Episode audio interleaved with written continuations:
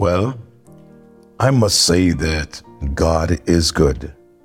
He is good all the time, and all the time God is good. And I must also say, I want to thank you for taking your time and listening to these devotions. And, you know, adding to that, you know, sharing with your friends, sharing with your family members.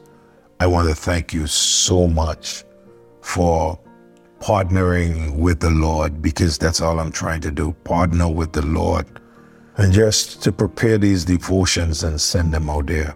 Who knows how far these devotions will reach? These devotions, no doubt, will reach places where we will never reach ourselves. These devotions are done on St. Martin, but I can guarantee you they have traveled thousands and thousands of miles across the globe just by you sharing. So I want to thank you. Precious Lord, take my hand. Though the night may be long, in my heart there is a song. I will praise thee while life shall last. Be my guide all the way. By thy side I will stay. Take my hand. Precious Lord, lead me home. I could only imagine Thomas Dorsey thinking of going home and not to his earthly home, but going home to his heavenly home. And you know, while he's here on earth traveling, he don't want to travel alone, and he asks the Lord to travel with him, to take his hand and lead him home. Looking at prayer, we are at verse 13 of Matthew 6, where he said, And lead us not into temptation, but deliver us from evil, for thine is the kingdom, the power, and the glory, forever and ever. Amen. Here we see the preeminence of God is seen in the greatness of his kingdom, his power, and his glory. In First Chronicles chapter 29 and verse number 11, it says, Thine, O Lord, is the greatest, and the power, and the glory, and the victory, and the majesty. For all that is in the heaven and in the earth is thine. Thine is the kingdom, O Lord, and thou art exalted as head above all. We must acknowledge his preeminence as the one who owns and rules the kingdom. The rule is with and will be with almighty power. This power is forever and forever. Then I've noticed that there's no tolerance for an unforgiven spirit. In verse 14 and verse 15 of Matthew 6, he says, For if we forgive men their trespasses, your heavenly Father will also forgive you. But if ye forgive not men their trespasses, neither will your Father forgive you your trespasses. This is very clear in Scripture. You don't need to look too hard to understand this. It is all explained in these two verses. Very powerful. As believers, the debt that we owe had the sentence of condemnation. And when I say that, I mean we were already sentenced by God. For in John chapter number 3, verse 18, he said, He that believeth on him is not condemned, but he that believeth not is condemned already because he had not believed in the name of the only begotten Son of God. Because we believe, because of our belief in him, we as believers have received judicial forgiveness. In Ephesians chapter 1 and verse 7, the scripture says, In whom we have redemption through his blood the forgiveness of sins according to the riches of His grace. Wow. We are forgiven based on how rich His grace is, the abundant grace. In 1 John chapter 2, and in verse number 1 and verse number 2, he says, My little children, these things write I unto you that you sin not. And if any man sin, we have an advocate with the Father, Jesus Christ the righteous. And he is the propitiation for our sins, and not for us only, but also for the sins of the whole world. This, of course, we receive from God. This loving Father's forgiveness should always fill our hearts, and we must appreciate what He did for us. So much that we will always forgive those who hurt us in whatever way.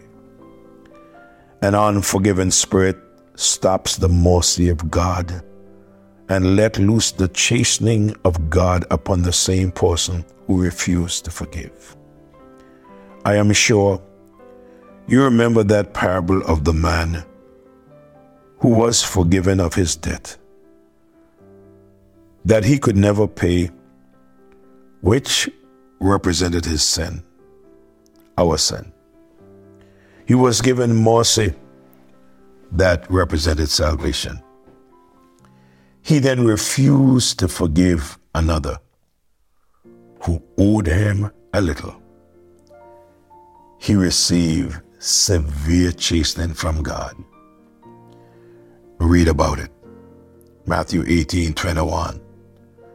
Then came Peter to him and said, Lord, how often shall my brother sin against me? And I forgive him till seven times.